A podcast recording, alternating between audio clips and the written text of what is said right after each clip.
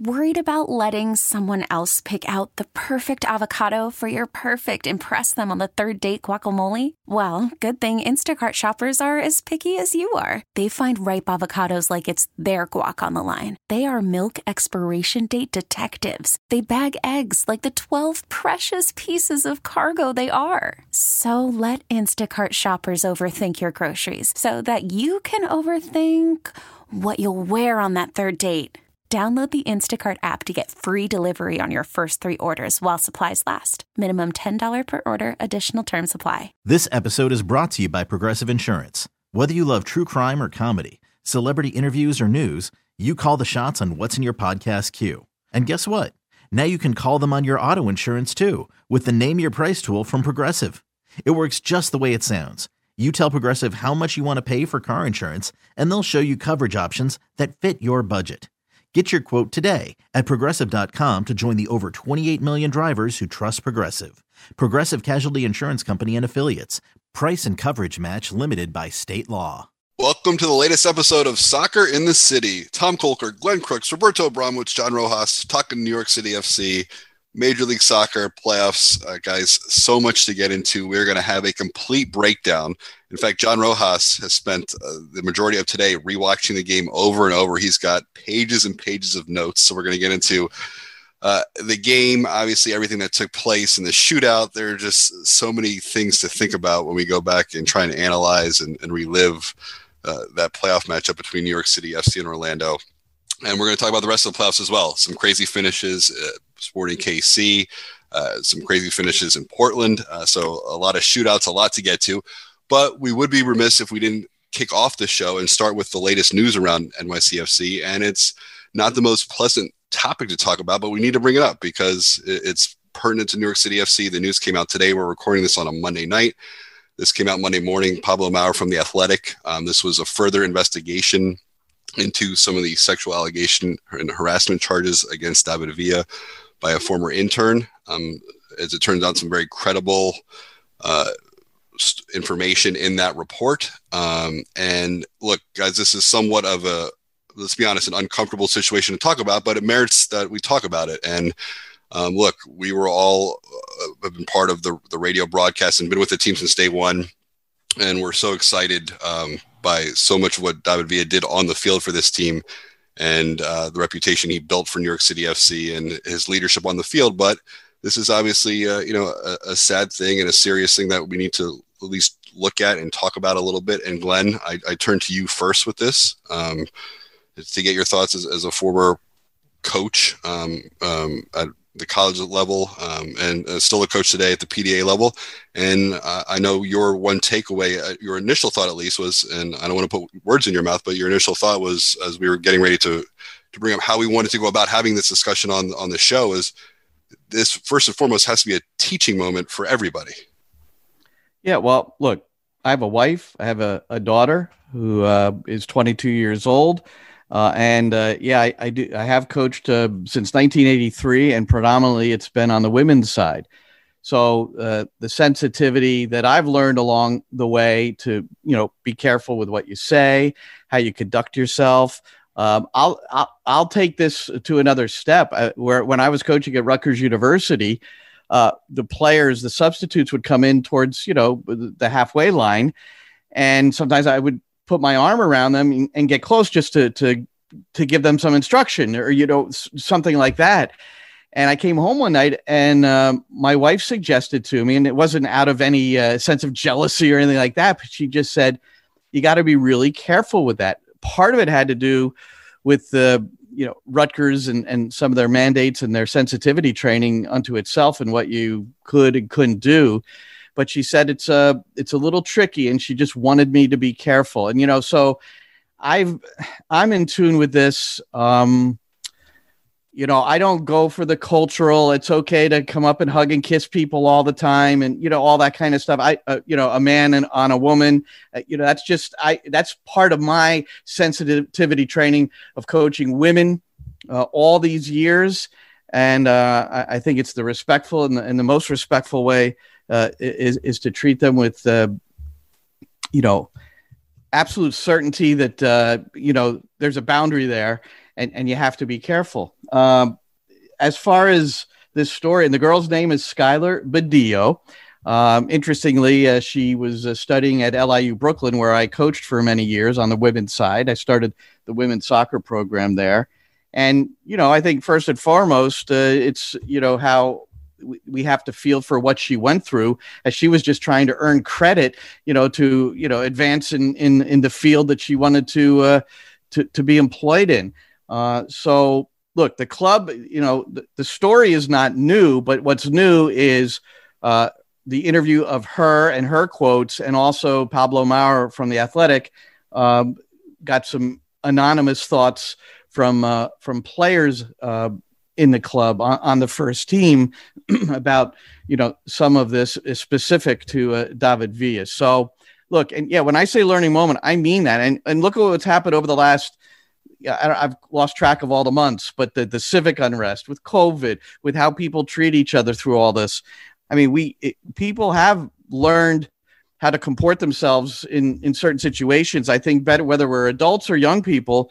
Um, I, I, hope most of us have have gotten better during this period of time and have uh, realized things like when John Morgan, a, a, black assistant coach who's a great friend of mine who's coached with me, is now at Tennessee, talked about how uh, at Tennessee, where they have you know a number of black athletes, and how a, a, a, white athlete would come in as a freshman and he said you know we have to we have to keep in mind that this young white woman from suburbia may have never not only lived with a, a black person before but been a teammate of one or you know and and he said it's not an excuse but it's it's reality. They they're not quite sure how to act in those situations. And you know what? You could again i go back to the cultural thing. You know some of the cultural stuff is you know people people uh, interact differently. I recognize that.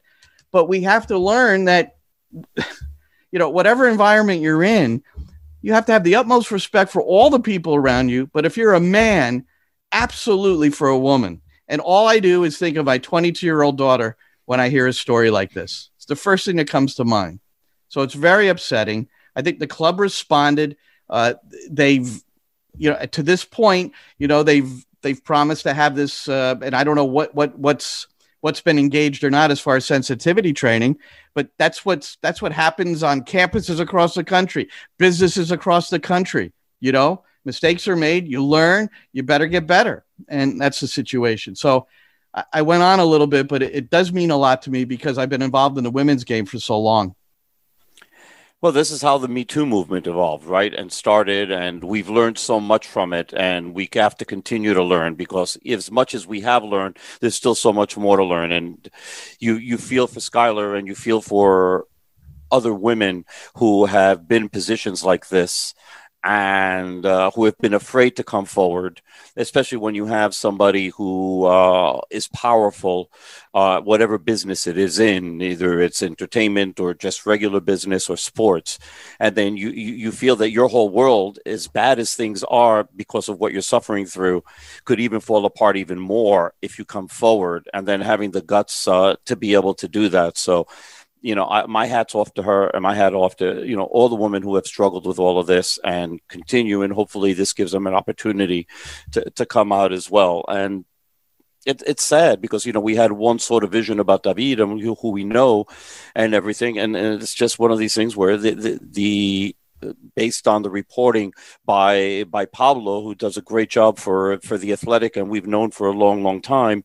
Um, you know the the allegations are very very credible. We know he denied it, but you know the allegations based on what he's saying here in the article are extremely credible, and it's just so disappointed. We you know we know that the team you know acted upon this and. Um, as you said, Glenn, you know, we we all hope to to grow from this, and uh, that you know something like this just doesn't get repeated, and hopefully this also stops something like this happening someplace else, where maybe somebody's behavior who might have an intention to do something like this, they wind up reading this and said, you know, I'm not going to do this. You know, they make them think twice about, you know, what they're doing.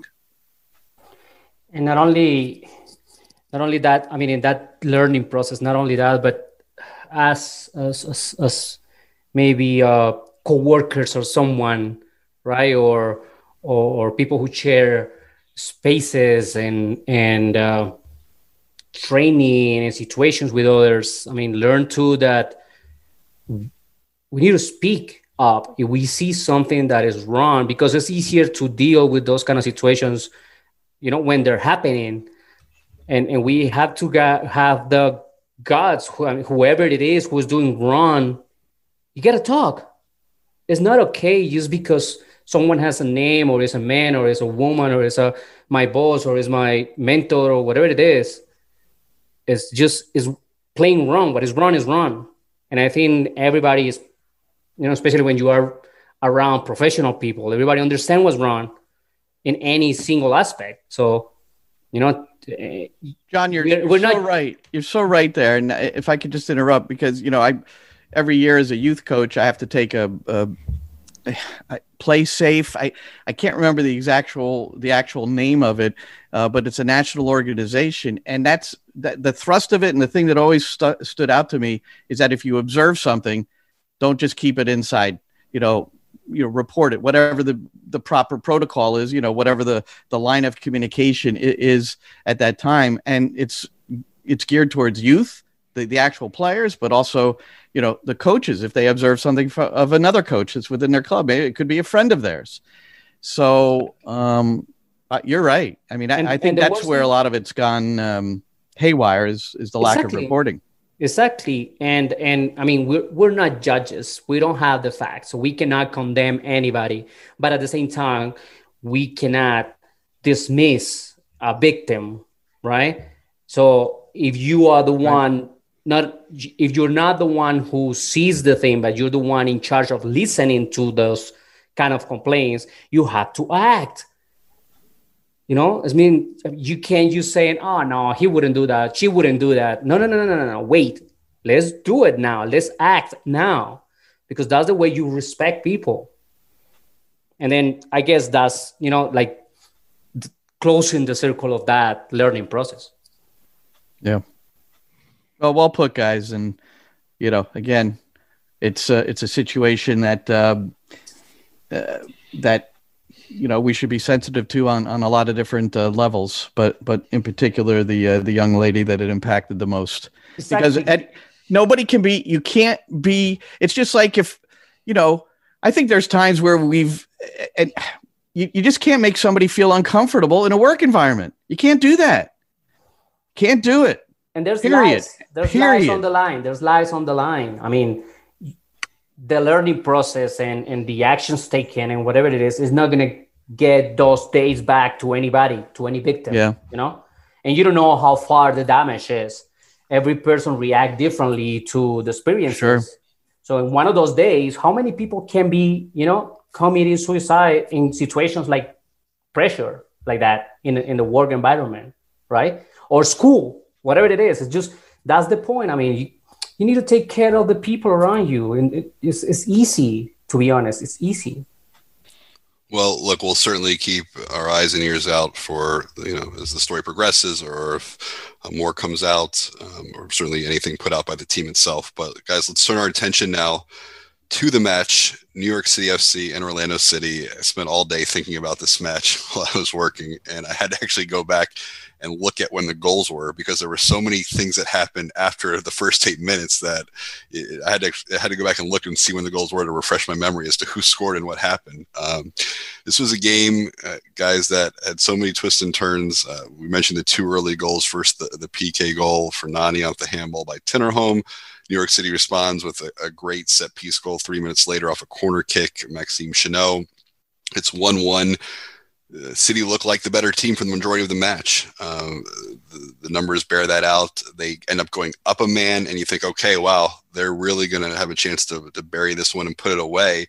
But it's actually Orlando City with um, being a man down that looked like the better team and really get the best chance of of that time period was Teko Ash, Tesho missed a, a wide open um, opportunity literally at the end of the game. Uh, you know, we go into the overtime sessions and then the whole craziness of the shootout. Um, but I don't know. I don't even know where to begin. There's so many things.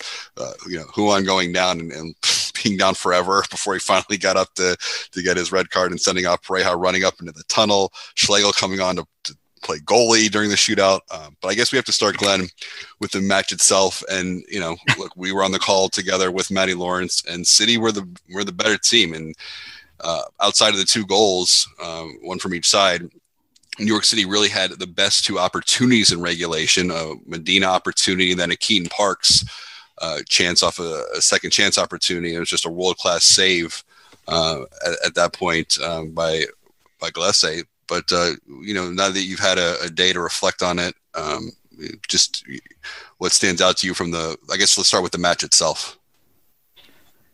Well, I I'm going to go with uh, you know Ronnie Deila had a lot to say after the game. Um, Tinnerholm being forced out uh, by a mysterious medical. Uh, I didn't even mention that, right? Which we didn't even, which we didn't even.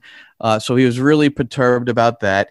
And then, uh, as he said, uh, and then you come into penalties, and he said, "Where should I start?"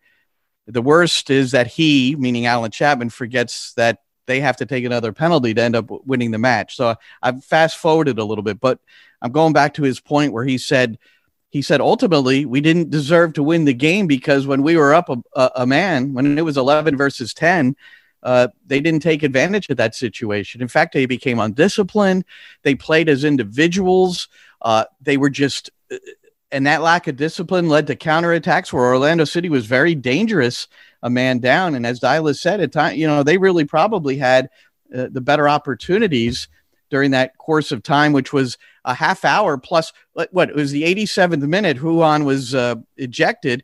There were what 10 pardon 40 minutes. They played 40 right because there was 10 minutes of stoppage time. Yeah. Yes. Yeah. yeah. So 40 minutes a man up and and they really did I, I mean this is not even it's it's not a literal but they really did nothing with it. Like nothing. And now you go into penalties, and it's the same old story of penalties, man. If you, if you don't take advantage of what you should, don't leave it to the penalties, you know. But the Gallese save on Keaton Parks, you know, you can look back on that and say, because that was I I haven't really seen a save like that where it from that range and Parks hit it so cleanly. And Gallese, you talk about a strong right hand. Holy smokes. And um, you know, so double save. Uh, it was funny. Uh, El- Eloy uh, Room he got the MLS save of the year on a double save. Well, this one was better in my estimation. Anyway, so that I, you know, I, have just kind of uh, touched on the surface of all this, but um, and what I don't know if you want to uh, hear the Deila um, comment now uh, that he had post game because I thought he was pretty harsh on his players and maybe even his staff. Why don't we play that? Yeah, let's go ahead and take a listen on to the it. other side. We need better mentality. Have to stand up when it really really is fire, then you know we had this this game in our hands and we lost it. And that's a mentality thing we have to improve. People have to improve. I have to improve. Everybody has to improve. If we don't get that improved, I talked about it the first day I talked with you. You know, we will have up and downs together. It's about are you willing to improve? Are you willing to do sacrifice everything to be a winner? We are not there yet, but we're getting better. But we need to we need to have. I want players. I want staff. I want everybody who wants to win. And then we have to stand up in situations like this. And we are we're not ready yet, but we will be ready. And uh, it's another opportunity when we come to uh, to Orlando again um, to to show that we that we have learned something from today. I have to look at myself, what I did wrong, uh, players have to look at themselves as well, and then uh, we have to find out what we do in the next situation when this coming up. But um, again, I'm devastated now because this was a big, big chance for us, and uh, I really think and thought that we could go all the way this year, but uh, we didn't do it. We made a good fight. I'm sure it was fantastic to watch, uh, but um, but um, we should have won this game. So Tom, boys, I mean, you know, I, the thing I take from that is that he I, he doesn't truly feel he's got the right people to win an MLS Cup in his program. That's what I take from it. Anybody? Uh... Roberto, what do you think? Let, let me continue to where Glenn is right now, and because we discussed this after the game when we had our uh, well Glenn's debut uh, show on StreamYard Hey, we, uh, on, uh, and, NYC uh, post game live, the I enjoyed that. debut There you and the final, the, the, the first episode, First and last. So, But- well, we wound up talking. We talked about a lot of things there after the game, and it was all very new and very raw. But um, what still stands out to me, and I think that this is something that the team eventually is going to have to address, is um, they have a whole bunch of great guys in the locker room, and they've got a whole bunch of great players in the locker room, and they they, they play great on the field, and we've always spoken about that. Th- there's something that's missing, and and and I think that you need the type of leaders that comes from winning. And to have guys who have championships either either league cup world cup libertadores champions league whatever it is and that they've been not only just part of it but partly responsible for it if you understand what i mean okay not as a follower but as a leader and to bring that mentality to the room, to be able to literally show a ring and say, hey, this is what it took to get this. This is what we have to do. And this is where we're going to, this is what we're going to have to do to, to go out and achieve this. And I think that there's something to be said about having that sort of leadership in the locker room and to be able to get New York City over the hump. Because what's happening is that we've had several seasons now of New York City having on paper teams that have more than a reasonable chance of winning it all and falling short. And it always seems to be the first round. They've only won two games in the playoffs, and one of them was for a series, which is against Philadelphia, which they won 3 1 at Yankee Stadium two years ago. And that's been it. Everything else they've lost. And so you've got to find to have the right mix of not only talent on the field, but leadership in the locker room that is going to take New York City to the next level. Sometimes when you have losses like this, you learn from them and then you wind up winning. But so far, New York City's had four years in a row of losses like this. And at some point, you've got to take that lesson learned and make it into something that is going to bring you a championship because they've got the talent on the field to be able to do this. They just haven't been able to produce it. All right, John Rojas, I know you got a list of notes there. Where do you want to start? He has five hours of game that he just watched. I yeah, I mean, I think that should be the disclosure that I should make. I did not watch the game live. And I think that is a, an advantage for me, not because I knew the result, but because I can stop, back, forward, you know, rewind, whatever I want to do with the game and actually, you know, dissect it. We, we should let everybody know too. John is in Colombia and he is sipping on his mate as we speak in, in true Colombian fashion. So well done, John. We don't. By the way, mate is not from Colombia. Yeah, it's Argentinian. I, I said in true, but if you're in Colombia, it's in true Colombian fashion. I uh, yes. yeah, I got you. Okay, and fine. actually, it started in Uruguay. Can I can I uh, can I trump you guys, South America? No, don't don't don't start that. it's yeah. a fight between Uruguay, Paraguay, and Argentina. Yeah. You, you, you, you, don't want to go there. But All if right. you want to talk about Colombian beverages, you have to be talking coffee. Anyways, thanks, Lynn. and aguardiente. And I'm in Colombia. Yeah, and I'm in Colombia. I'm basically quarantined in in a country house. We so the record, I'm drinking a Heineken, uh, one of our sponsors. Is that the Heineken Zero Zero? No. All right. No, so you're oh, not so driving. The end of the podcast might be quite ah, So let's see if Tom's he. Side. Yep, he's going to slur his way through the end. All right, go ahead, John. Good job, Tom. Yeah, no, I mean, I wanted to say that up front because it's totally different. What you see live, it's totally different than what you can dissect a game. And man, it's so on NYCFC fault in so many levels and so many actions and so many decisions, even from the bench. Because, you know, I mean, I understand uh, Deila with, with the clip that you that we play, but man, his decisions too are like, I don't understand. There's many things that he can do to help this team, you know, and and go ahead. They, they, they were there. They weren't there. Well, start talk, listing talk them. about a few of them, man. Start yeah, listing them. Let's start, for example, that the. I mean, one thing is that the referee crew is totally a non-go. I mean, if, if it was in my hand, they wouldn't be again on a field for at least six months, and they should go back and re-study the the rules of the game and start with USL and make your way up again to MLS. Well, they were suspended the rest of the playoffs. I know that's not enough. but I mean, they, the, the league and But- well, not the league, but All right, but what's your point? that obviously yeah that my point my point in, yeah my point in that is that and i'm not talking only because of the you know penalty kick situation the, the, the definition situation right? The, the, the definition from the spot. I'm talking about the whole game with the referee crew. But when you go to the definition i mean someone from your crew from your technical staff should know the rules and go to the full referee and say it Okay, you should fight for your team too. It's not like, oh, he didn't even know that the goalkeeper couldn't be, uh, you know, the, the substitute goalkeeper can be sent in. No, you should know the rules. That's why you don't call this a penalty kick. You call it a definition from the penalty spot because the penalty kick implies a foul on the box, Mhm. right? Right. And the definition is after the game. Okay, Yeah. that's why you cannot have substitutions. You play with the players on the field at the end of the game.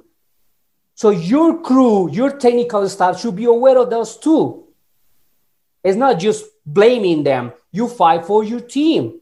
That's one thing. Second thing, if we still go with the with, the definition from the penalty spot, we all know that Maxi Moralez is the leader of the team, is a great player, but we know that he struggles with penalty kicks. I'm not saying he shouldn't take it, but he is not your first one because your first shooter is your best in terms of putting it in. That's your advantage. So your guy, your captain, your leader on the field, if it is not really good enough or confident enough with the penalty kicks, you putting him third or fourth. And you talk to him, even if he asks, I want to be the first. Listen, I want you on the third, and you create whatever it is, the lie or the or the concept or whatever it is, for him to believe that he will be better serve Yeah, the team if he do it third and not first. So you putting your team in a position already that is not the best position. Okay? How long do you need to see Mackay-Steven on that field? The best, the best action that Mackay-Steven had during the game was receiving that kick from Juan for the send-off. That was his best action. He was nowhere to be seen. You don't need 120 minutes to see it. He has to come out at halftime, period. You're not helping your team if you don't see those things I uh I called for him to come out at the hour mark, so I was Okay. a little later than you, but Okay, exactly. Yeah, we were, we were around there too. We, we we figured that would be the first change. We were shocked that it took so long for Yeah. to make a lineup change. do something. Now, if you have really, I mean, you know, at the beginning, without explanation, just watching the game, I did not understand what happened with Tinnerholm, right? yeah. But then when you get the explanation, you say, okay, if you are obligated to do this, you have uh, an opposition with 10 guys. Play three on the back.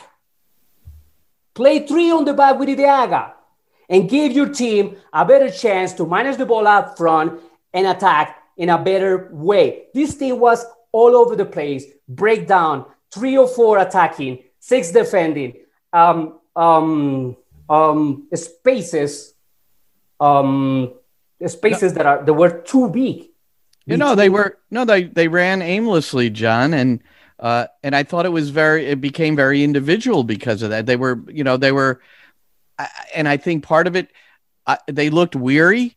Um, I, I think there's a psychological component here, and you've probably played enough games, John, where it happened, where all of a sudden your team is up a man, and you do, you do, you do change a little bit. Unfortunately, you know, you become a different team. Sometimes you let up, and that's the Right. reason why you, you know, But that's why you have leadership from the bench. sure. So one of the guys says, "Hey, listen, talk to those guys because we break down. We are two space up. I, but I disagree. Not lead leadership from the bench. See, this is where I disagree with you.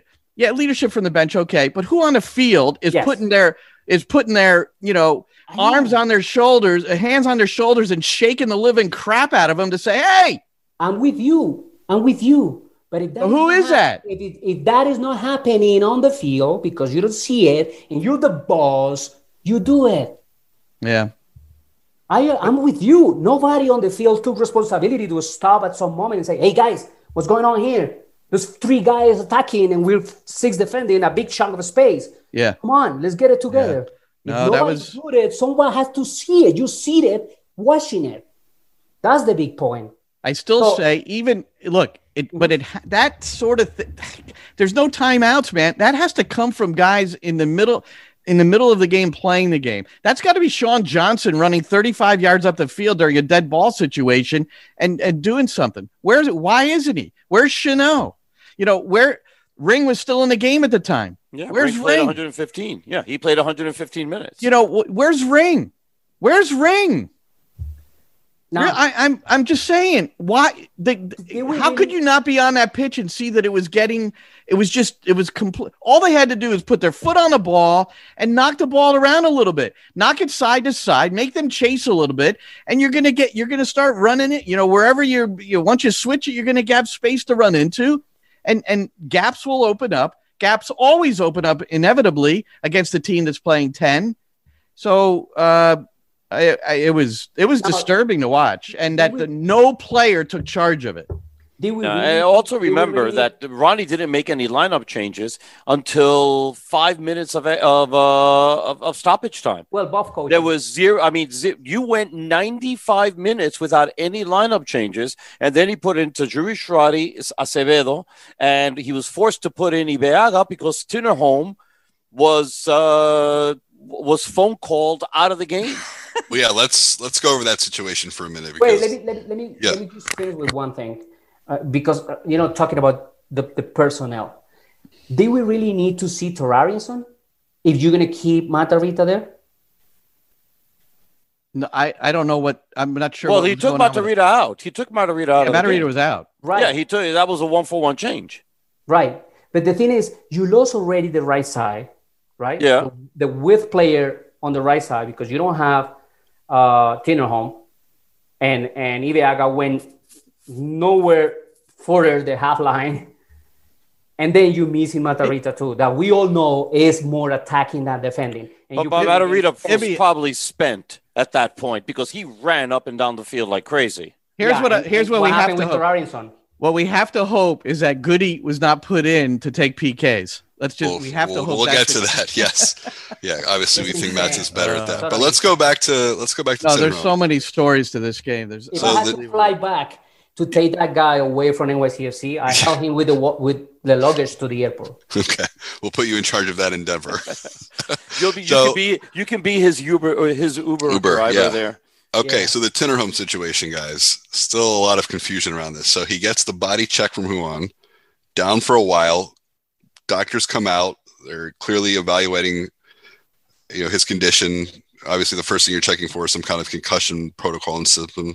He comes over the sideline, gets the okay by presumably the doctor and this medical staff there at the stadium to return to the match, goes back out, and then is later substituted for. And you clearly he's visibly frustrated. You, and the camera got a good shot of him coming out saying, "Why am I coming out? I want to play." Uh, and then you can hear him say it. yeah, you Tom. could hear it. Yeah, you He could said, hear it. I don't want to come out. yeah, Yeah, Yeah, I don't want to come out. right. And then when asked about it in the post game, Ronnie Deila said the decision to take him out was not made by himself or anyone at the stadium. That somewhere a doctor from some location other than the stadium said that he had to come out of the match. And we still, as we're recording this podcast, Glenn, on a Monday night, have no idea who that was. And I know inquiries have been made. Yeah, a couple. I, um, I've got an email into the league, uh, which is the way I communicate with them on these kinds of things, and uh, still no response. And I, I think it deserves a response since you know the, the head coach of one of your teams afterwards said, you know, was you know incredulous that somebody a- off site uh, made this decision when uh, the only thing, the, the one thing I know happens at these games is that there's somebody either in the press area or somewhere in the stadium above that will watch the player in question closely and then can make a decision to pull him. No, but John, no, the, the person there's an extra person at the stadium who has an elevated view watching him, not not ground level. Mo- so because the independent doctor is at the ground level, pardon? and the independent doctor is at the ground level. Yes, he yes, he is, but there is there's mm-hmm. eyes in the sky. Now the eyes in the sky now may be, you know, I don't know, in Minneapolis watching the game on TV. I, I don't know. I don't know. We- don't know because we haven't gotten any kind of response, including uh, the communications department hasn't gotten a response either uh, for New York City FC from the league on this. So I think it deserves a response to just explain the protocol and the and how the decision was made to take off a guy who felt like he was perfectly fine. Maybe he wasn't, but he's arguably the best defender in MLS. A, a great attacking uh, guy out of the back on the right side. Ibeagha replaces him, as John said, you know, who is not going to get much past the halfway line.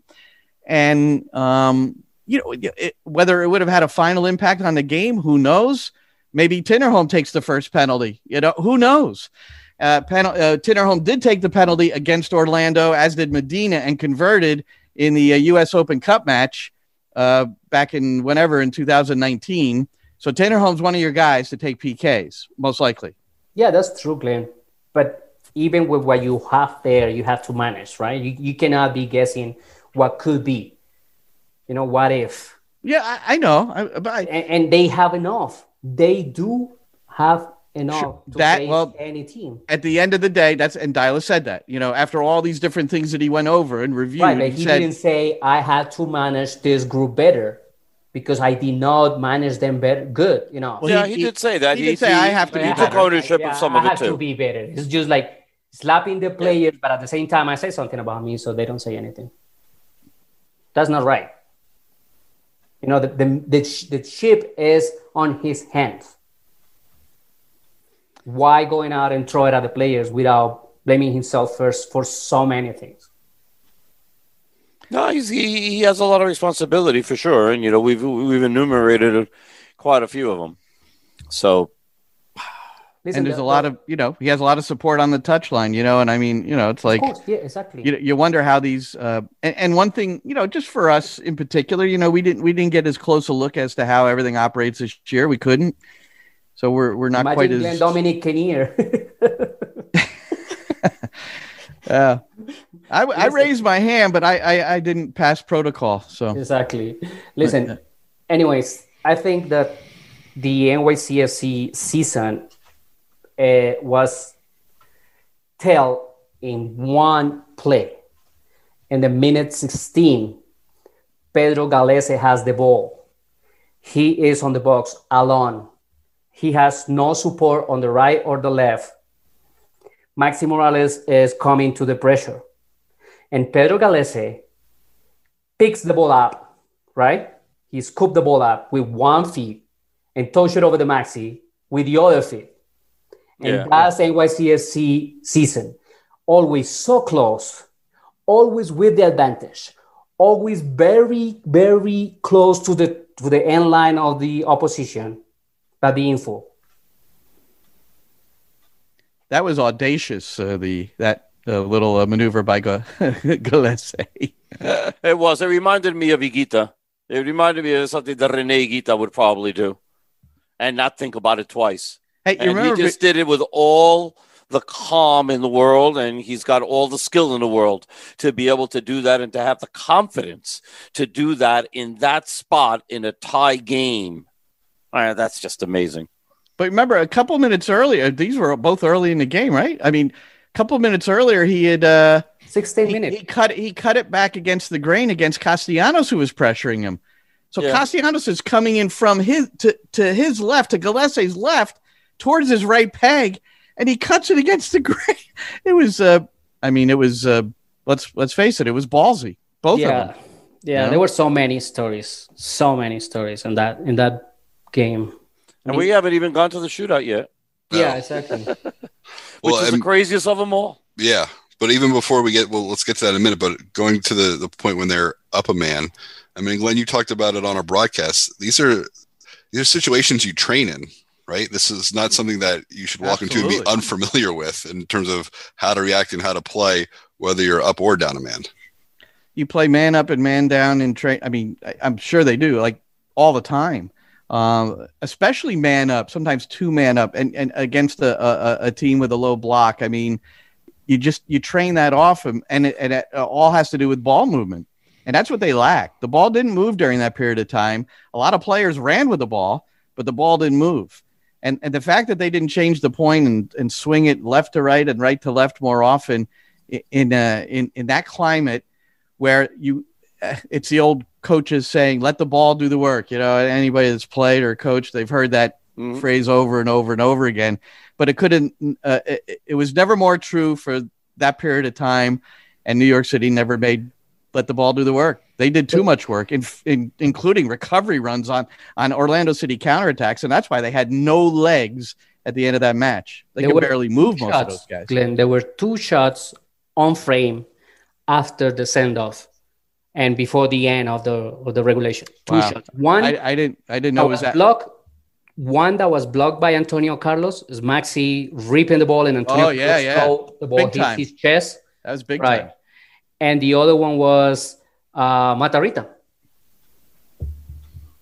Yeah, That's he had a good he had a good go. That's it. So we get to the shootout. All right, Roberto, you want to take us through this and just the, the craziness that unfolded? Because this was It's so many bizarre moments in this um, that just had all of us, uh, at least myself and, and Glenn and Matt, just shaking our heads as we're we're trying to just talk about what's going on. So before the penalty, we even know what the order is and all that. Ariel and I on the Spanish broadcast are wondering, what, where, where do you, uh, what happens with Moralez? What's happening with Maxi?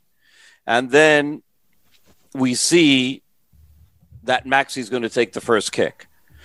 And so I remember saying on the broadcast that I said, well, if you're nervous about Maxi Moralez taking the first kick, yeah, that that that part of it is going to get solved immediately. And he winds up striking it really, really hard, and he just dents the bar. And you just got that sinking feeling that this just wasn't going to be New York City's day. And you go through the other kicks, and everything is fine until you get to Castellanos' kick, and he gets stopped. They celebrate the win. And then all of a sudden, you start seeing Allen Chapman, you know, talking into his headset and talking to the linesman and and then getting everybody back to be able to say, hey, he's off the line. And replays, because it was a very good replay from behind the goal, shows clearly that he jumps forward first before diving to his right. And it was the absolute right call to say, hey, this has to be retaken. But then you've got the craziness of four referees on the field plus two VAR referees not knowing what the rules are, or if somebody did, they weren't being listened to. And that is, there is no substitution after 120 minutes. Doesn't matter if you Roberto, have a substitution before- left. Yep. Go. Roberta, before you get to that, uh, so Gallese was uh, was yellow card was cautioned, uh, which is the old rule. Which and this is this is what's unbelievable about MLS sometimes, right? So it's the old rule. IFAB changed the rule, but MLS said, and, and what they did, they changed the rule that you get a verbal warning before you get the yellow caution. Okay, Yeah, they do that in the summer before all Just the other me- leagues start. let, that, correct. Let me let me finish. So MLS decides, well, you know, it happened midstream. We're going to keep the old rule just so there's you know no confusion. This is the same league that introduced VAR in July, right in the middle of of or August, right in the middle of a season to alter the path of so many games from that point on and experiment with things. Uh, I think the comparison is just. So if you're going to do that and and complete that that's a huge change for you know the way the the game is called and how they figure everything out. And then you're not going to go with IFAB's law because you think it might I, I don't know what you would think. Yeah, we're going to wait till the end of our season before we do this. Yeah, So there might be some pre- there might be precedent I don't know about, but that's pretty interesting that he was booked when the IFAB law says, you know, the world governing body of the law book says, no, you get a warning first. Yeah, but last year MLS did the exact same thing, which was what the IFAB had changed the rules, and MLS finished the season with all the rules that they started with, and they didn't adjust until the following season. I forget exactly what the rules are at this point. Oh, I know. Was, no, you're right. It's the it's the, the ability to be for your center backs to be in the box on a goal kick. Right. That. Yeah. Right. And so uh, all those rules, because it was more than one, they didn't adjust those until the new season began. And so well, that, basically, they're following the precedent that they set last year. I don't have any issue with that, Glenn. Yeah, because, no, neither do I. Because because everybody knew. Right. No, no, not, I don't. I don't. I don't mean even that. I just when it happened and when I know what the law was, it's like, and no, I don't I think I even said it on the broadcast. I because I I knew what the new law was, so I was all right. Well, maybe it's a you know with COVID too. I, I wondered, you know, is there like when Rowe came out, you know, is there an extra substitution allowed, or you know, who knows? You know, it might be a COVID rule. I understand your point, but that is what says so much about the the lack of understanding of the game from the referee.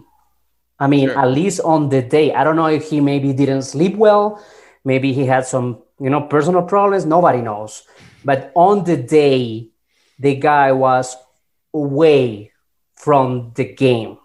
You, you know? think during the you because, think during the listen, you, do you think the first 90 minutes he was poor? Of course. I, I didn't see it that way. I of didn't, uh, I didn't listen. see anything outrageous there in the first 90 minutes. He was consistent. Right. Hold you know, there were a lot of there were and a lot. He was letting him play. That's for sure. In the minute 40, that hand from Nani on the box is a penalty kick. Well, I brought that up in our post game live. Well, so but that was reviewed in VAR. Hold on. So look, so so that might not be here. on the referee, John. If that the might VAR doesn't referee. clear and obvious. But stop. No, hold on. Hold on. Wait. No, no stop. Let me. Let me. No, no. Okay, go. What I have to say. I have something to say. Because we're not in the business of clearing people. I'm not the in the business of clearing people. That's not what it's about. The game is his responsibility. Yes. Stop. He has to see it. Well, okay? that's not the that's not the way they do it though. John. Hold on. Hold on. Hold on. Yes, he didn't see it. So now you tell him that the same four that did not know the rules for the substitution did not see a hand that is a penalty kick. Well, first that of all, is exactly the same concept. The movement is different, but it's exactly the same concept of the yes. penalty kick that he gave Orlando. Yes. I agree okay, with that. Hold on, hold on, because we keep going with the guy. No, I, I, I, get that. I get that, John. But at the same time, first of all, I, in, in, relation to the play, it was hard to see where he was standing because we are only watching it on TV. Okay, that's one. It's a bang bang play. It's a bang bang play, and then you you see, and then when you're looking at it at the replay, right? So that's why you go to VAR. That's what VAR exi- exists for to, to to correct the mistakes that are made on the field. If if the referees were all fantastic, it didn't miss anything, VAR wouldn't be a thing. Is that is that accurate? So to my point again. But hold on. Not only wait, one four people in the wrong side the whole day. Then. But hold on. So the, the ball hits him somewhere between the shoulder and possibly the arm.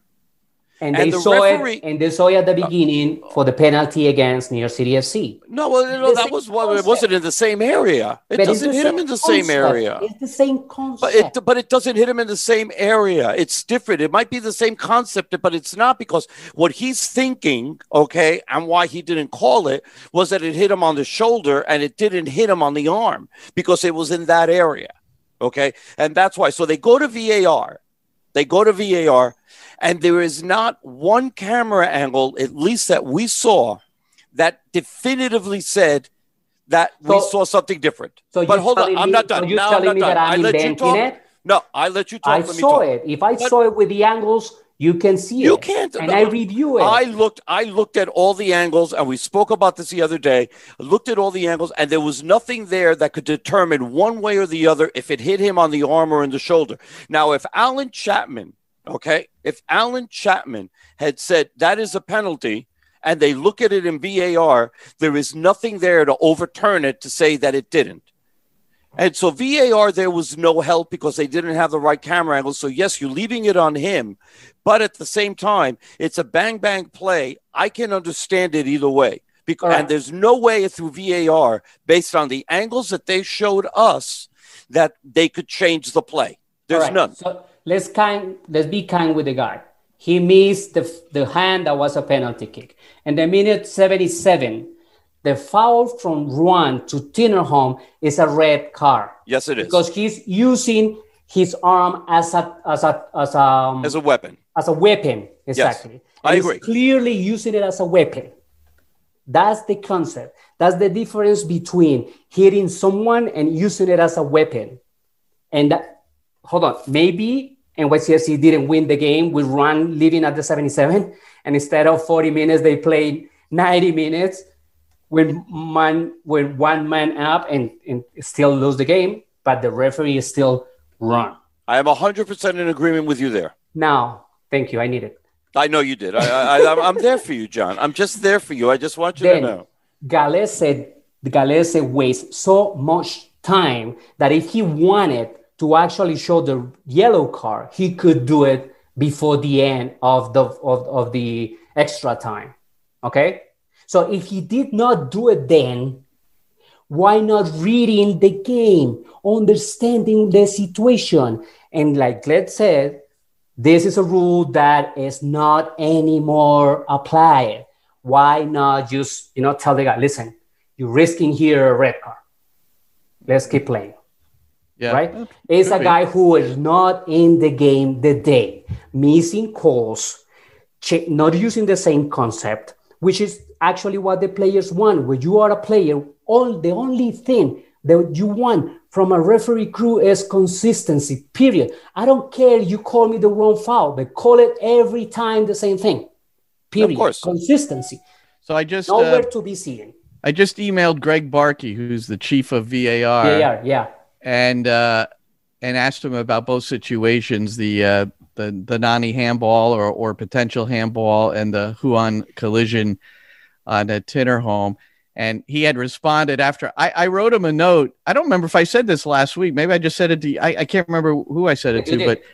Yeah, the uh, how he yeah how he how he did the Spanish and English uh, language on the on the VAR reviews on YouTube, which I thought was pretty cool. So he wrote back and said thanks. But I, so I just I just responded to see if he'll uh, see if the time that we uh, are on maybe uh, he'll come through with something, and hopefully they'll have their uh, He will say the, review- measure has been taken, which is The the, guys are not. know. no that one yeah that measure's been taken. Howard Webb uh, Howard Webb uh, made a insane. They decision. got- you know, and then we go to the situation of the of the shootout, right? And it's it's insane. In that substitution, that never, never, ever had to be that situation because everybody involved in the game knows if you read. That's the problem now.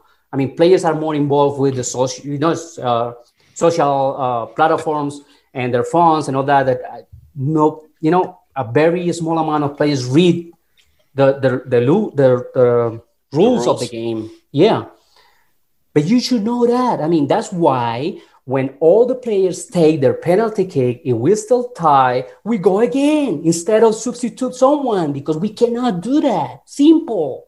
It's right. simple. But we do. All right. Well, we got it. It's simple. But the funny thing there is, who was the guy who was going out for Rowe to come in? The guy who ended up uh, making the save. Schlegel. Schlegel. I know. That's It's- great, isn't it? And then in the side on the NYCFC, um, with with um, Tati Castellanos, there's nobody who tells Tati, "Hey, listen, come back to us, stay with us until everything else is sorted out. Don't stand in the penalty spot with the ball, waiting and waiting and waiting and waiting, because that is working on the head of the player. You're not supposed to be there. You know, it's pressure on your shot." So nobody is involved in this. I mean, who, you know, and probably that is to Ronnie's point. Where's the character here? I mean, is nobody going to say something? Yeah, well, that's what we talked about your- earlier, your right? guy- about the Your leadership. guy is there, waiting and waiting, waiting in front of the penalty spot. well, he did make it after all, but uh, still, Well, you, you make a great point. you are teach when you are 16, you go on a on, on, on a shutout and the keeper goes to the water, you walk out of the box. Because you don't want that pressure on you. Yeah. Well, he made it and and he hit it low Yeah, yeah, I know. with a guy with a with a guy who doesn't play goal and and pretty admittedly pretty much after the game said he's not he's never really played in goal except in an emergency situation in an academy game or something and uh and then um i think you know i i went on quite a long time in our post game about uh, Gudmundur Thorarinsson and and Don't even mention that guy. but um, I and this is you know part of the discussion was like he should know, but somebody should maybe say something to him, like make sure you keep it low, dude, because uh, you know a guy standing straight up that's never played in goal before is you know his hands are here, which people can't see this, but his hands are like here, Up by your face. so don't uh, so don't shoot height, it high, Glenn. Don't shoot it high, shoot shoot it low. Pretend that you work on radio sometimes so you can explain without the visuals. Yes, You're supposed to paint a picture. I, all right. I, yeah, I guess I've done that long enough. So, um, yeah. So your hands are up here by, uh, yeah, you're they're up.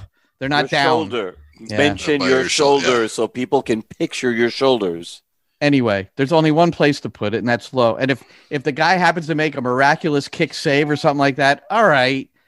But you know, it's just uh, it to me that was the. I, I know there have been some really really bad penalties taken in the history of the game, but that one rates right with the worst. But it's not only that, it's the type of guy that he is. What did he bring to the team? Almost nothing, to be honest. Very, But we don't. But we don't know. You don't know that, John. no, in, no, no. In terms of in terms of the, I'm not talking the locker room, or maybe he's a friend of everybody, or the funniest guy, or he's no. I don't care about that right now. I'm talking the field. I'm talking the Okay. field. On the field, he brought very, very little. Limited, I yes, mean, it a guy limited. from college can give me more. He was limited.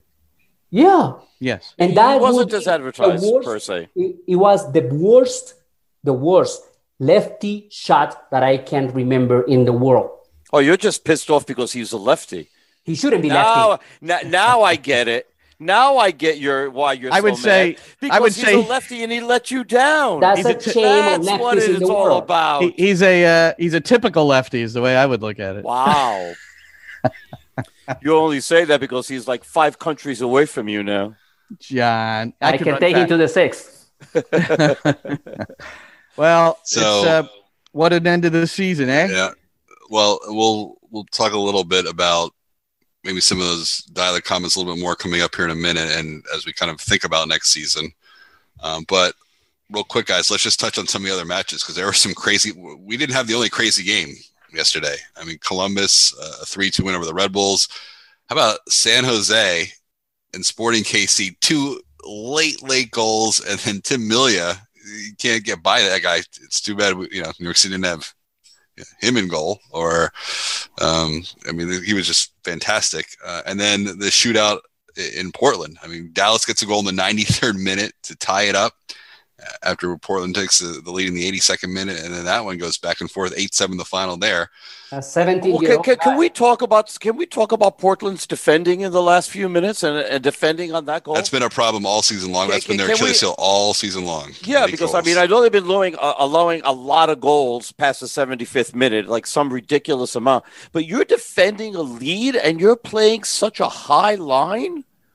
I mean, and then uh, who's number 33 for uh, for Portland? Uh, the the central defender, Maviala? Mabiala. Mabiala. Mabiala. I mean, he got beat so badly in that foot race by Pepi. That was insane how ba- how badly he got beat. Well, what happens double- is, is it wasn't as much. Double his as much- age. well, yeah. Mabiala's 33 and, and Pepi is uh, um, 17. Yeah, Pepi 17. He's I'll- tall I'll look kid. at I it like again. him. But sometimes when you when you say a foot race in those situations, number one, yeah, they were playing a high line, and they didn't anticipate that it was going to be a first time ball over the top. They had they just didn't react to it at all or anticipate it at all. And but the thing you always have to remember, a defender is facing up the field. At the point of contact. The attacking player is facing towards the goal. So when that ball is struck, it's just like you know, it's just opposite movement. And by the time he turned and went, it was it was too late anyway. And that's why players get in a lot, even when they're slower than the defender chasing them. Then they can just seal them off and then get to goal. But uh, but why wow. are they playing so high? I, I would have to see the whole play to be able to explain it. They want to finish that there. They don't want to go extra time or anything. But the story of that game is how about I thought the story of that game was uh, Maurer, the the goalkeeper for uh, uh, Dallas, who played for Gio Savarese. Yes, Cosmos won a couple of titles. Mm-hmm. He's 32 years old. Hasn't played a lot of games in MLS. He's playing in place of Jesse Gonzalez because Gonzalez gets in trouble and gets shipped out by the club, and and he uh, he comes up with this uh, save on uh, Villafaña. Villafaña. Mm-hmm. And the game, the game that game's game, over. That game changed when Williamson was out injured because they Williamson and, and Diego Chara they change their role constantly. They they have a really good synergy between them, and they change you know the situation. So sometimes Chara stays and Williamson go, and then sometimes the opposite. But when they had to make that substitution, and uh, Paredes came in, Paredes is more attacking player. Yeah. And Chara has to be all the way in the hole. And that changed the complexity of the way the, the Portland played. Well, yeah, and look, F- FC Dallas give the, give them credit and give their kids credit, and they play the kids and they keep on playing them, and uh, the team uh, found a way to, to to get a win out of that. I mean, and, uh, to tie that game in the ninety third minute on the road, it wasn't beautiful. No, it was not. I'll tell you that much. Well, how, and how about guys the the final few minutes of San Jose in Sporting KC? First, how about that assist from Khiry Shelton, former player for New York City FC, as we all remember, to uh, what looked like would be the game-winning goal, and then you just you never can count John San Jose out. I mean, you just just you can't. And then once again, you. they prove they find a way to get the equalizer. Um, Sporting KC has Tim Melia, he came up huge in goal. But man, it's it's just until the last whistle, San Jose is going to fight. Yep, I told you guys I don't ha- I don't want anything to do with an Almeyda team in a one-off elimination game. It's just so much hard in work, and at the same time, tactics. I mean, that team did a lot of good movement tactically. And uh, not only the pressure, I mean, everybody just focus on the pressure and, and, and, and the defensive side of, of their game but, but San Jose did so much on the tactic side. And it was a really nice game. I mean, Kansas, Sporting Kansas City played really good too. And uh, I remember saying here that Vermes, you know, played the kids, right? Most of the most of the year. Uh, but the the 11 that he played against San Jose was a really good 11. The only, you know, youngster was Busio and he scored. But other than that, he you know managed the the, the absences really well, including Pulido. Uh, I have a question for you, John, because I mean you're you're closer to this than most of us. Um, uh, Almeyda after the game said that he had to th- he needed like three or four days to think about his entire situation. What's your read on that? Do you think he's going to stay? Because I know earlier in the season he had said, you know, basically he made a commitment that he was going to stay through the end of his contract. This sounds like he wiggles a little bit on that, and that uh, there might be something different. Or do you think it's a little bit also of possibly a ploy? So the team spends a little bit more money on talent, so that way uh, he has a more competitive team next year. Yeah, it's normal. I mean, I think I think it's normal for him to say that kind of stuff. It, it hasn't been an easy year. Uh, he's a really personal guy. He takes relationships really, really, you know, to the core of his life, and and this year is very strange for him. So one of the things that he always said was that he, you know, the roster wasn't. He didn't say good enough because he respect the players that much. Right. But he understood that they were really below, you know, the competition level. Mm-hmm. So he has a four-year contract, and I think it's smart for him to say that kind of stuff and put the front office on notice. You know, I mean, we need to get into agreement of how are we going to make this team really competitive? I mean, look what he did. He took against the winner of the conference, a team that has probably nine years of process, because even playing the kids, that is a process with Peter Vermes, mm. and he took them to penalty kicks, right? On the road. On the road. Yeah, okay, let's say they were in, you know, a full stadium. They have fans, yes, but no full stadium.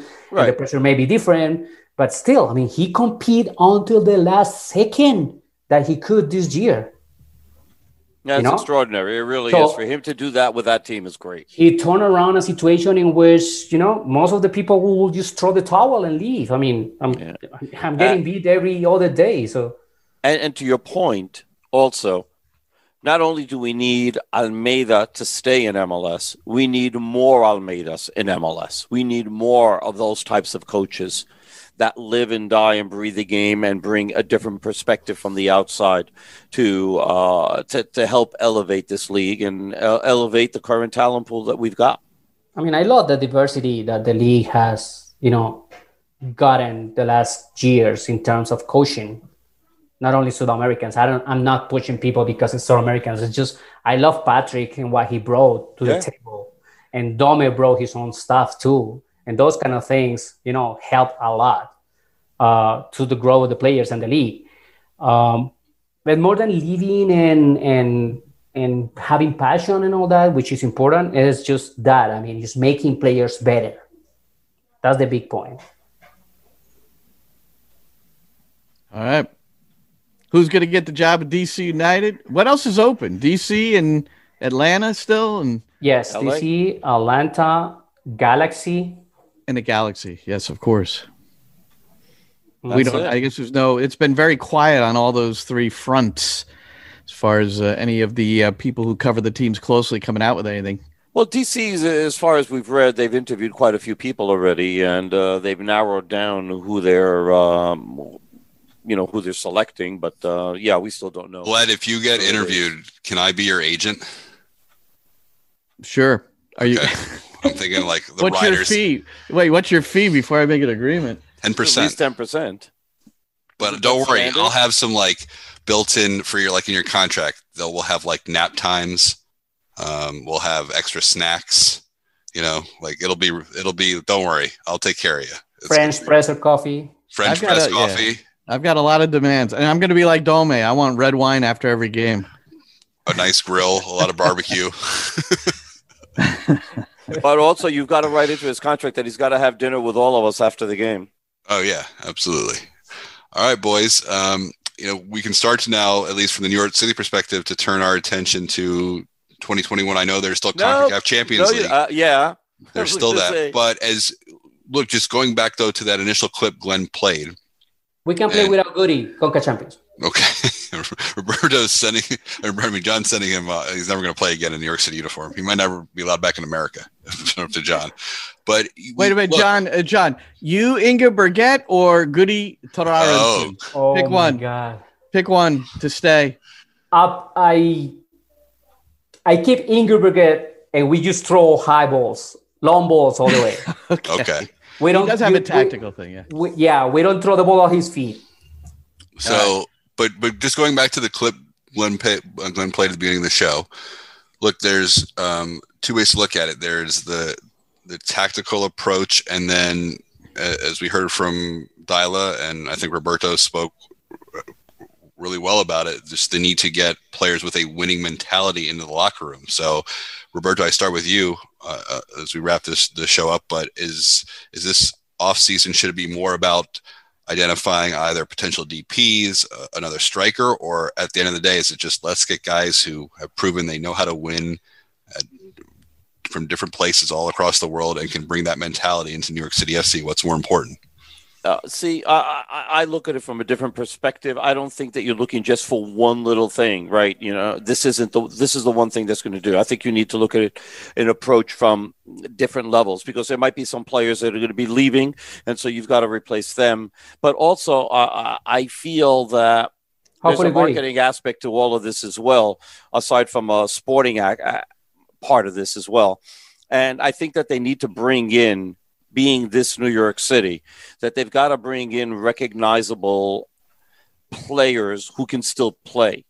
You know, not not guys at the end of their career who are shot, but recognizable players who can still play because you still have to sell tickets, sell T-shirts, uh, do all, all of those things. At the same time, you need to bring in, as I said, winners who are going to help you uh, get over the hump because you have the raw talent to be able to win a championship. You just need that little extra push that's going to get you there. So I love. I, I love. Think you have to look at it from both. From I love both doing approaches. this on I love doing this on Zoom. You know, we used to just kind of not see each other when we did this. So the whole time you've been talking, John's just been shaking his head. Yeah, I know. I'm trying not to look at him because I'm trying to concentrate on what I'm thinking, and I, you know, let John say what uh, what, what he feels. But oh, I'm at um, but, I, I do feel that those those things are important. You're asking me to look at it from that perspective, and to my perspective, there's more than you know. Just you know, what are you doing to get to that extra win? There's got to well, be a lot more to it. I think David Lee's next interview, he's got to address this because Ronnie brought it up. Ronnie said it clear as day. And the last time David Lee was uh, interviewed briefly for the uh, Yes Network, uh, that like not a pregame show, but they did a uh, that half hour show they did as a preview to the uh, playoffs. And the only thing he said there really is that they, they are focused on an attacking play. If they had one player to, you know, and with Matarrita gone and, you know, not having a backup for Tati at striker and all these things that that seems to make sense. And with uh, Moralez at 33 years old and out a lot of the season injured, um, it would seem that side of the ball is. Uh, but that he said that's you know, all things being equal, that's where we are putting our emphasis. But there was no mention of uh, left back or or character, which you know I don't want to say that's a given. You know, even though that's what he would say if I asked him. Yeah, that's a given. He, he might give you a different response today than he gave before the last game that the team played. Yeah, I think he's got to address specifically what Ronnie Deila said. I don't have the players, and I tell you, Ronnie kind of intimated maybe even the staff. He said, sta- and he talked about himself being better too. So I mean, it was like he, uh, but I think he was mostly uh, referring to the players' lack of a winning mentality. It wasn't too bad an idea if he was him, the one to replace. Who's that? Deila? Yeah. I don't agree. You're looking to replace no, no, him already? I'm not saying I'm not saying that they should, but it's not going to be the end of the world. You know, I mean, you can find better coaches. To be honest. Well, but I you know I think he's not doing. You know, looking at the whole picture. What did you think? What did you think good. of? He's doing good. He's what did you think of Dome Torrent uh, prior to the 2019 season? What was your feeling about? you know his position as a as a as the head coach of New York City? Well, we do we didn't know that much of him, and I told you many times as a as a head coach, right? He had a lot of experience being assistant, and his head coach experience was in second division in Spain, and right, long time ago. So that wasn't yeah. the case. I mean, he was actually he was actually coming in to to uh, set foot on his head coaching career with NYCFC. This guy is being sold as a winner. No? No, he's being sold as a, a guy who will um, commit to the city football group methodology with his own tweaks. A guy who's come in as someone who, uh, from you know, part of it is is generally speaking anyway. He develops players, and players enjoy playing for him. Okay, um, tell me, tell me the. He's had a he's had a level of success, you know, but you know, it's it's at Celtic, uh, you know, they kind of sort of ran him out of town. But a lot of the things you hear there are it was veteran players who didn't feel like changing the way they wanted to play and they just you know they didn't they didn't cooperate with him. Right. So I think that the jury's still out on Ronnie Deila, but the jury was out on Dome. Uh, to me, John, that was a, well, he I, left. I, that was a somewhat political response to the question. What did you think of Dome at the end of 2018, leading into 2019? Did you think that well, if he doesn't come back, then it's it's not that huge a loss. There's better coaches out there. You know, the same thing. No, no, no. It all depends. It all depends on the process. I mean, if you're really committed to the process, right? Then, but then you have to give him what he wants. He's got to get. He's got to get a, a full. Year, well, you know, whatever they'll give him, but he's got to get a full year of normal, non-COVID uh, training regularly. Right. Uh, yes. You know, I just don't. I don't think it's fair to to uh, uh, I, I know you had some qualms about how he managed this last no, no, but game, I, which but don't, don't take me wrong. I'm not saying that he should leave. Okay. no, you're saying all it's, it I'm wouldn't be a saying is deal. that yeah, exactly. I mean, you Uh, know, well, I, you know, we don't know that. but but but but, but if you give the guy the time to work, the more normal structure of you know of the life, going back and could train properly in time and all that, and better players, then he may thrive. Why not? Yeah. I'm not saying that he's a bad coach. You know, totally All right. garbage or anything. I don't saying that. But then to Roberto's point, in, in terms of the players, who thought that Diego Valeri was recon- a recognizable figure or that uh, Nico Lodeiro or that um, Miguel Almiron? And look what those guys gave to those franchises. Not only I, I don't disagree there. I made two different jerseys. points. So No, I made two different points. You can bring in proven winners. Okay. It helps if you have a ring. But also, I said on the marketing side, which is a different point altogether, you've got to bring in also people who are going to attract more people to watch games. Yeah, and if you to- win championship- those are two if you win championship, the market takes care of itself. Not That's necessarily, not New York. Yeah, yeah. Team has been a winner, and Right, I mean, they, they, they, can't uh, trust me. If you got Luis Suarez here, the New York Post, the Daily News, the New York Times would be covering the team every single day. Nope. I dis- I disagree. I think that they would be. If you got somebody like that in here, they'd be getting a lot more. They'd be They getting a lot more. he Pre- is. you, br- I, I didn't even bring up Messi, who was, by the way, there was a decent shot he was coming here in two years from now. Okay, I didn't even bring him up. But I mean, whoever you wanna, if you want to talk about somebody I'm a- like that, I'm it will officially- create interest. I'm officially putting this out on video. Uh, Tune to my YouTube channel because you have to see John responding uh, non-verbally to everything Roberto's saying. Yeah, but Listen, I, I, I feel strongly about it. I, I do feel strongly. I've been here my entire, you know, almost my entire life. Um, but uh, I, the, the media responds in New York to big names. to and other that- to other sports. Even in soccer, I was here during the Cosmos time. Trust me, it was a different ball game. Every Yeah, it was a different newspa- different every newspaper different traveled with the team everywhere. they covered how them like they covered the Knicks, the have? Rangers, and everybody else. How many platforms do you have? How many? The, the life is different, Roberto. Papers almost that. not existed anymore. The what? The papers almost not existent anymore. They're fighting for their life. I get that, but we're don't, com- don't uh, compare no, the I'm just- time when nobody could cover anything but only in person as today. but yeah, but they don't And write don't- about it, don't- John, don't- and that's the yeah, whole thing. And they don't, talk compare- about it on TV. don't compare- do all and don't compare It's a a big league- difference. Don't compare a league that on its own has the the uh, growing process and many franchises that are doing really well with a, almost like a, a league that was one team going around the country and everybody watching that team because the rest of the team were garbage. No, well, well, wait, no, no, but that wasn't. But that's not the case either, because you got great crowds in places like Portland and Seattle, and not only for the Cosmos. No, not only for the Cosmos. Seattle is different. That's why I'm telling you, Seattle, Portland, that's different market. St. Louis is the same thing at the time. I think, uh, and then the debate will be: Will the new stadium be the exactly. The uh, problem elixir is- to this? Uh, that- know, obviously, that will help as well.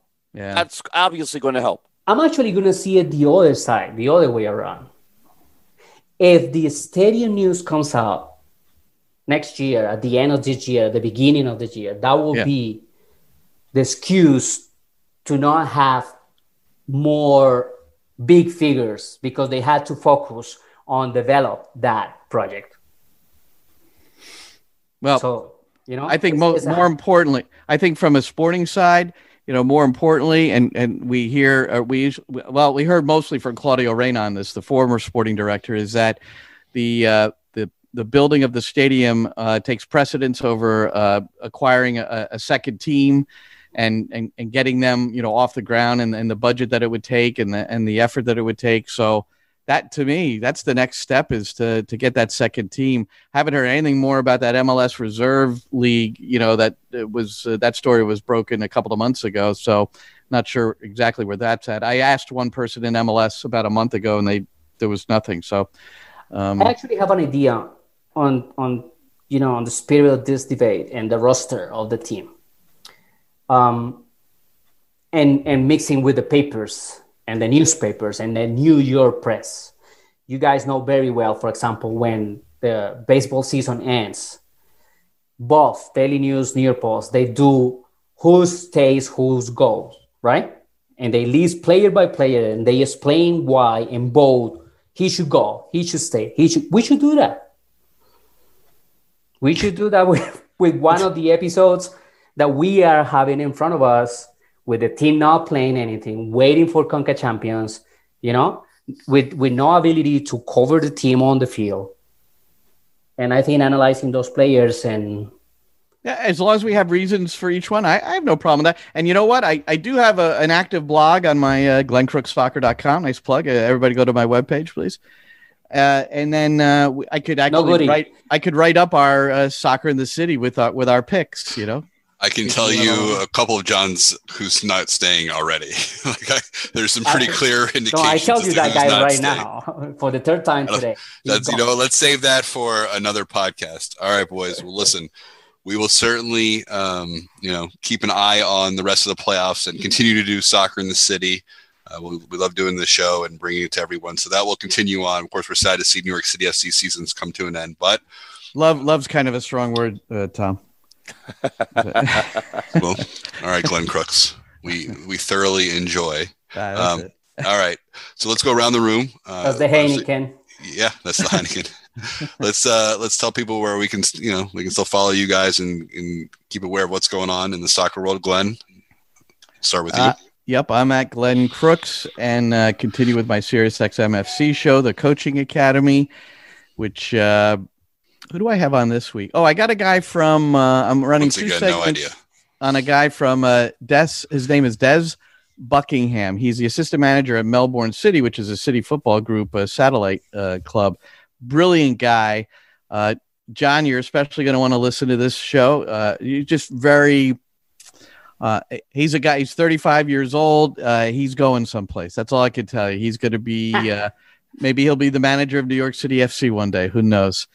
And uh, yeah, so that's. Uh, I've got that show, Tom. I've got my. Uh, I, I, talked about my website. I've got a blog. I've got my on frame podcast, which I'm continuing. So there's all kinds of stuff going on, and and yeah, that's it. All right.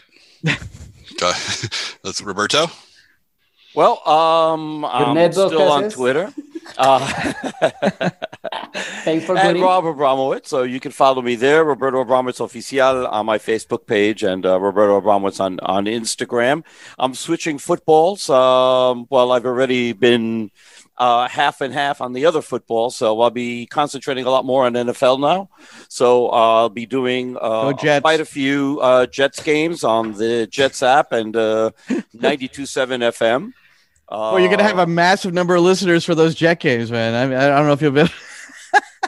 You know, there's quite. A, I will tell you something. There's quite a few uh, Spanish football fans, Spanish language football fans. You have no idea. It's crazy uh, how much they are. I'll still so, turn on the damn Jet games. I, I tell you, I, I just it's it's tough, man. I tell you, when it's in your heart, and a, yeah. cl- a team you followed since you were a little boy, you know, it's hard. It's hard it's to a race. Say. It's a race for Trevor Lawrence, and at the same time, you're looking at a whole bunch of young kids that you hope that are well, serviceable for the Jets go- uh, going forward so we're a, doing. So I'm doing that. Yes. No, I was. Just you know, look, as we're all broadcasters, so Roberto is doing something that only a few people, you know, in the world get to do, and that's call NFL games. So I do that. Even though it stinks to be a Jets fan. Yes. props for you, Roberto. Thank you. That's well, not, also, now, you used the word love earlier. Stinks is not a strong enough word to describe the. Uh, the uh, the, the feeling of the Owen uh, the, the Owen ten Jets uh, who have never been Owen ten in their lives. But I'm also working for uh, CBS doing uh, uh, the occasional games and on CBS via SAP for the NFL when I'm not doing the Jets. And come December, I have two double headers on NFL Network, um, which is going to be December Saturday, December 19th, Saturday, uh, December 26th. Games haven't been announced yet, but uh, those games I'll be doing on SAP uh, for NFL Network. All right, which is Jet. here and in and in uh, Latin America. John Rojas is in Colombia on extended vacation. It's not actually a vacation. Everybody's working here, but we re- That's we, we retired to our uh, quarantine Right. phase. so we're gonna be here the holiday season, and uh, That's I'm gonna awesome. keep, I'm gonna keep uh, studying the game. I have a few things to do when it comes to studying the game, and people can follow me on J Rojas eight seven five. That is on Twitter. All right. I am T. Kolker on Twitter for Glenn, Roberto, and John. Thanks so much for listening to another episode of Soccer in the City.